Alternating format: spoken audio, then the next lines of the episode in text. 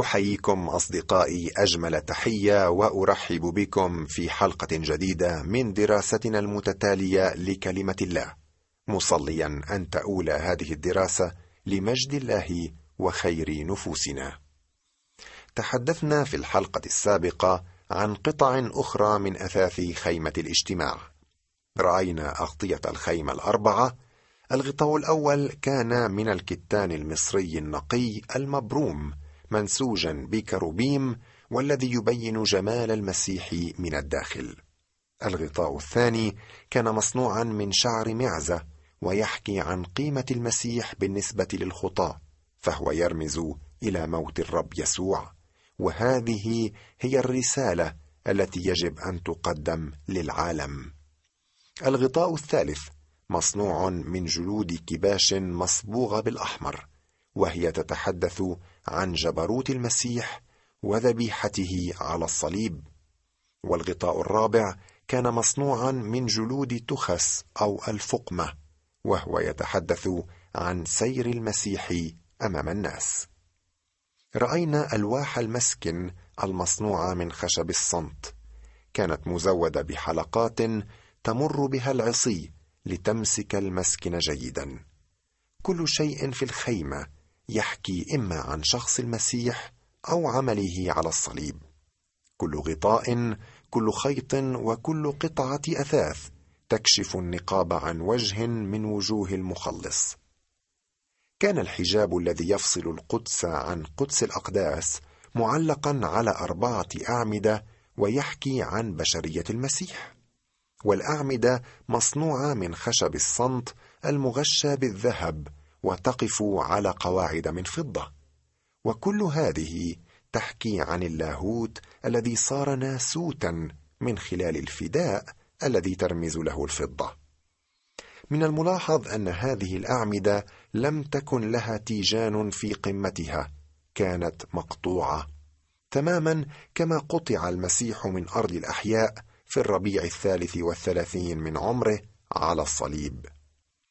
كان الحجاب مصنوعا من الكتان المبروم ويشكل الباب الوحيد لقدس الأقداس. وعندما كان يسوع على الصليب أسلم الروح. وعندها انشق الحجاب إلى قسمين وانفتح باب الدخول إلى محضر الله. واليوم يا صديقي الباب الوحيد للدخول إلى الله هو الرب يسوع المسيح.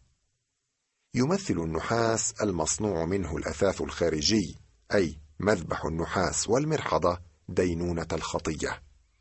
يجب أن يتم التعامل مع مسألة الخطية قبل الدخول إلى القدس.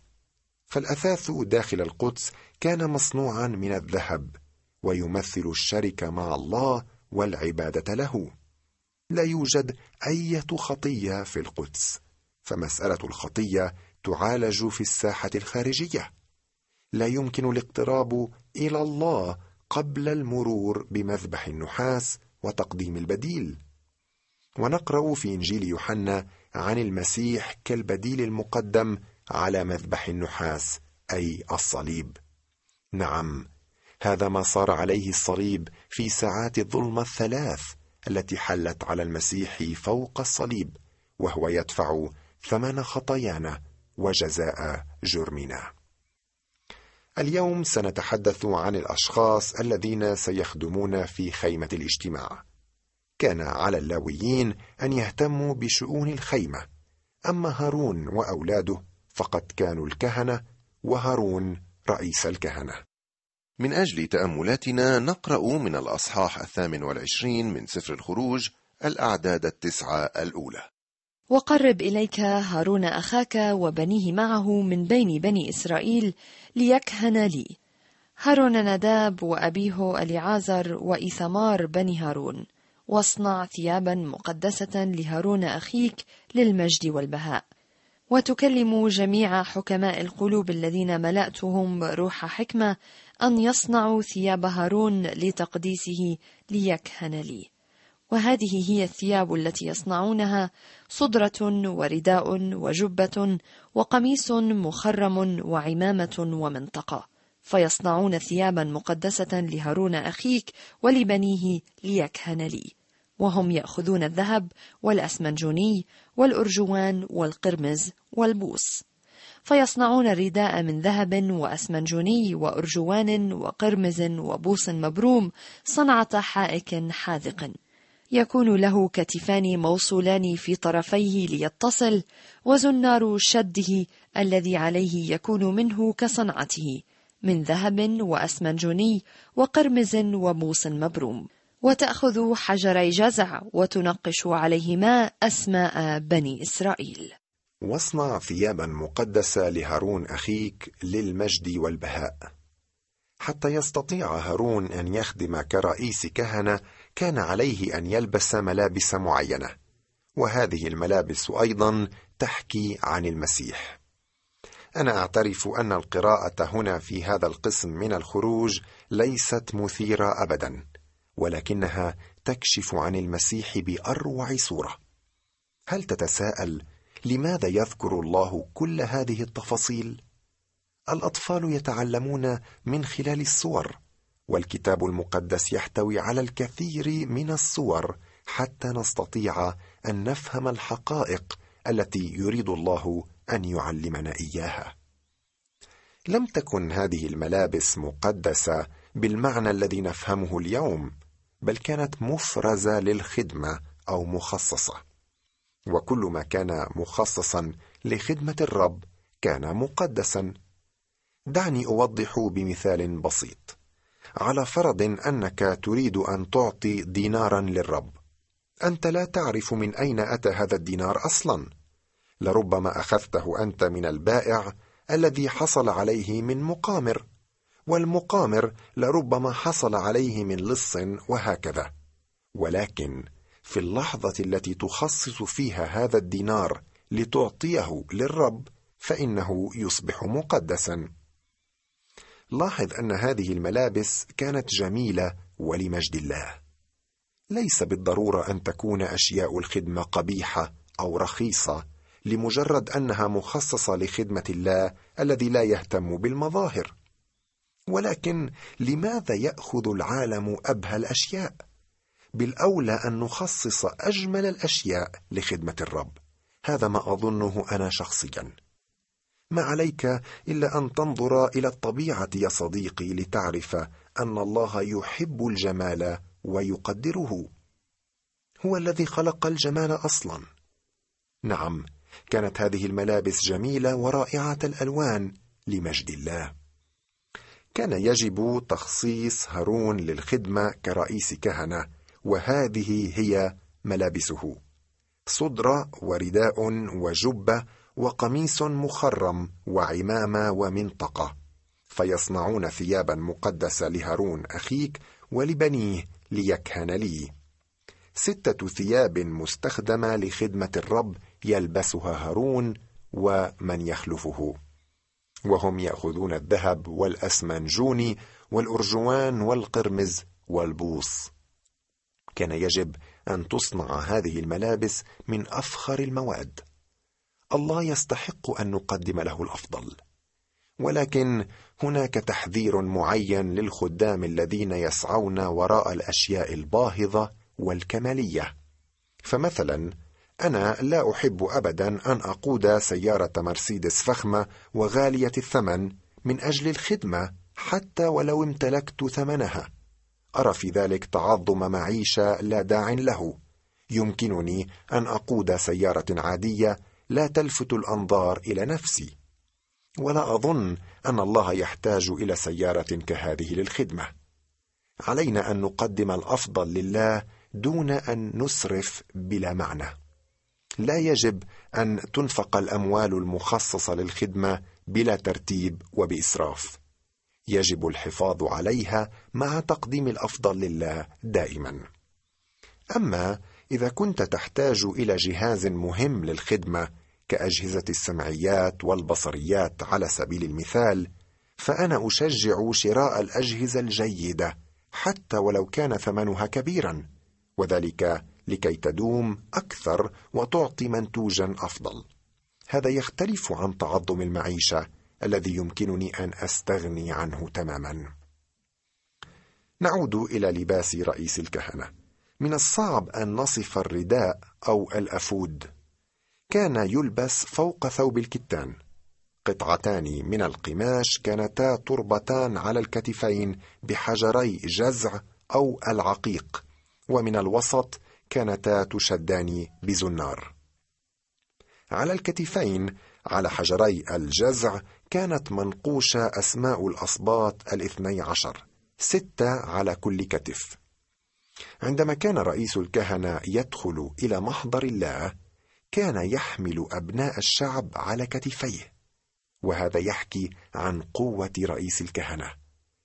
تخبرنا رسالة العبرانيين أن يسوع المسيح هو رئيس كهنتنا فمن ثم يقدر أن يخلص أيضا إلى التمام الذين يتقدمون به إلى الله إذ هو حي في كل حين ليشفع فيهم.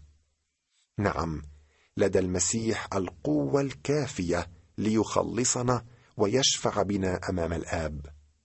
هل تذكر المثل الذي قدمه يسوع عن الخروف الضال؟ لقد ذهب الراعي ليبحث عنه وعندما وجده وضعه على منكبيه. ويسوع يحملك على كتفيه اليوم إذا ما قبلته بالإيمان.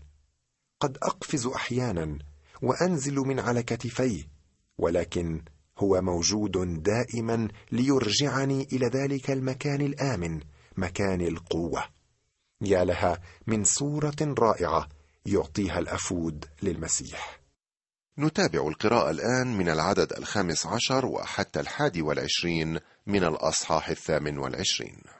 وتصنع صدرة قضاء صنعة حائك حاذق كصنعة الرداء تصنعها من ذهب وأسمنجوني وأرجوان وقرمز وبوص مبروم تصنعها.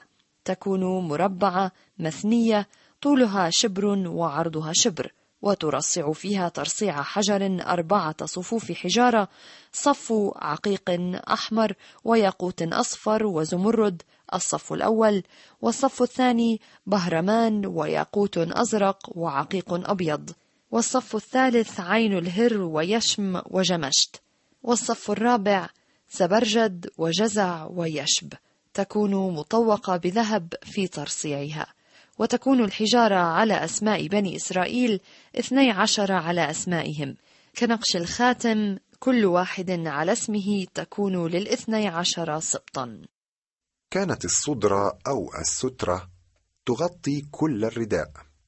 كانت صدرة الدينونة. لماذا؟ لأنها تصور الحقيقة أن الخطية قد دينت. واليوم نحن نحتاج إلى صدرة البر أو درع البر الذي يغطي القلب فينا. هذه الطريقة الوحيدة التي بها نقف أمام الله. فهي تعني أن خطايانا قد دينت وبر المسيح قد وضع علينا. كانت الصدرة جزءا من الرداء وكان المنظر جميلا جدا. أيضا على صدرة رئيس الكهنة توجد الحجارة الكريمة الاثنا عشر مرتبة في ثلاثة صفوف أربعة في كل صف. نجد ذكرا لهذه الحجارة أيضا في سفر الرؤيا بأنها تشكل أساس المدينة الجديدة التي سيبنيها الله. كانت هذه الحجارة ملونة بألوان مختلفة وزاهية تخطف الأبصار. نعم لقد خلق الله العالم بألوان بهية وجميلة وعندما تزال الخطية كليا سيعاد بريق العالم الحقيقي. قلنا أن رئيس الكهنة في دخوله إلى قدس الأقداس يمثل الرب يسوع في تشفعه لنا عند الآب. فهو لا يحملنا فقط على كتفيه حيث القوة والقدرة بل وعلى صدره أيضا لنكون منقوشين في قلبه وهذا دليل المحبة. اذا صديقي المستمع نتعلم مما كان الكاهن يضعه على كتفيه وصدره أن قوة ذراع الكاهن ومحبة قلبه كانتا سند الشعب الذي كان يمثله وهو لابس الرداء والصدرة. ولكن تلك الرموز التي كانت تتمثل في هارون قد ظهرت حقيقتها في شخص المسيح. فقوته الفائقة ومحبته غير المحدودة هما لنا إلى الأبد بدون نزاع. تلك القدرة التي تحمل المسكونة هي التي تحفظ اضعف مؤمن في المسيح. كما أن قلب يسوع يخفق بالمحبة والحنان نحو ذلك المؤمن مهما بدا محتقرا في نظر الناس. أما ميزة الحجارة الكريمة المنقوش عليها أسماء الاسباط فهي أنه كلما سطع عليها النور ازداد لمعانها فالنور لا يظهر فيها قتاما وإنما يزيد في ضيائها. رئيس الكهنة كان يمثل الشعب أمام الله دائما. ومهما كانت سقطاتهم أو ضعفاتهم فإن أسماءهم لم تزل في بهائها وضيائها ظاهره أمام الله دائما. لماذا؟ لأن الرب هو الذي وضعهم على هذا الشكل. ومن يقدر أن يخمد ضوء تلك الحجارة الكريمة؟ ما دام الرب هو الذي وضعها في ذلك المكان. وما أعظم التعزية بل القوة التي ينالها المؤمن المحزون المنسحق الروح عندما يذكر أن الله لا يراه إلا على قلب يسوع فهو أمام الله يلمع دائما في كل جمال المسيح وكماله. يخبرنا العدد الثلاثون من إصحاح تأملنا ما يلي وتجعل في صدرة القضاء الأوريم والتميم لتكون على قلب هارون عند دخوله أمام الرب فيحمل هارون قضاء بني إسرائيل على قلبه أمام الرب دائما. لا بد لي أن أعترف مستمعي أني لا أعرف ما هو الأوريم والتميم. حتى في الكتب التي قرأتها لم أجد تفسيرا وافيا لذلك. المهم في الموضوع أنها تتعلق في تحديد مشيئة الله. كيف؟ لا أعرف. والله أخفى عنا معناها لسبب جيد هو تقليد الناس لها وادعاؤهم بمعرفة كل الإجابات. واليوم يوجد الكثيرون ممن يفعلون ذلك حتى بدون الأوريم والتميم. كلا يريدنا الله أن نلجأ إليه من أجل الحصول على إرادته والإجابات على أسئلتنا. أرجو يا ميسون أن تقرأ لنا بعض الآيات أيضا من الأصحاح الثامن والعشرين وأرجو أن تبدأي من الآية الثالثة والثلاثين. وتصنع على أذيالها رمانات من أسمنجوني وأرجوان وقرمز على أذيالها حواليها وجلاجل من ذهب بينها حواليها. جلجل ذهب ورمانة جلجل ذهب ورمانة على أذيال الجبة حواليها. فتكون على هارون للخدمة ليسمع صوتها عند دخوله إلى القدس أمام الرب وعند خروجه لئلا يموت. وتصنع صفيحة من ذهب نقي وتنقش عليها نقش خاتم قدس للرب. وتضعها على خيط أسمنجوني لتكون على العمامة. إلى قدام العمامة تكون فتكون على جبهة هارون فيحمل هارون إثم الأقداس التي يقدسها بنو إسرائيل جميع عطايا أقداسهم وتكون على جبهته دائما للرضا عنهم أمام الرب. وتخرم القميص من بوس وتصنع العمام من بوس والمنطقة تصنعها صنعة الطراز.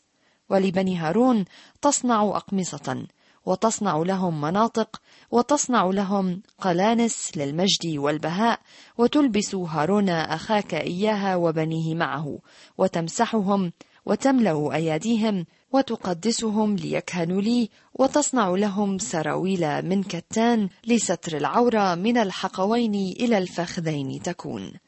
فتكون على هارون وبنيه عند دخولهم إلى خيمة الاجتماع أو عند اقترابهم إلى المذبح للخدمة في القدس لئلا يحملوا إثما ويموتوا فريضة أبدية له ولنسله من بعده.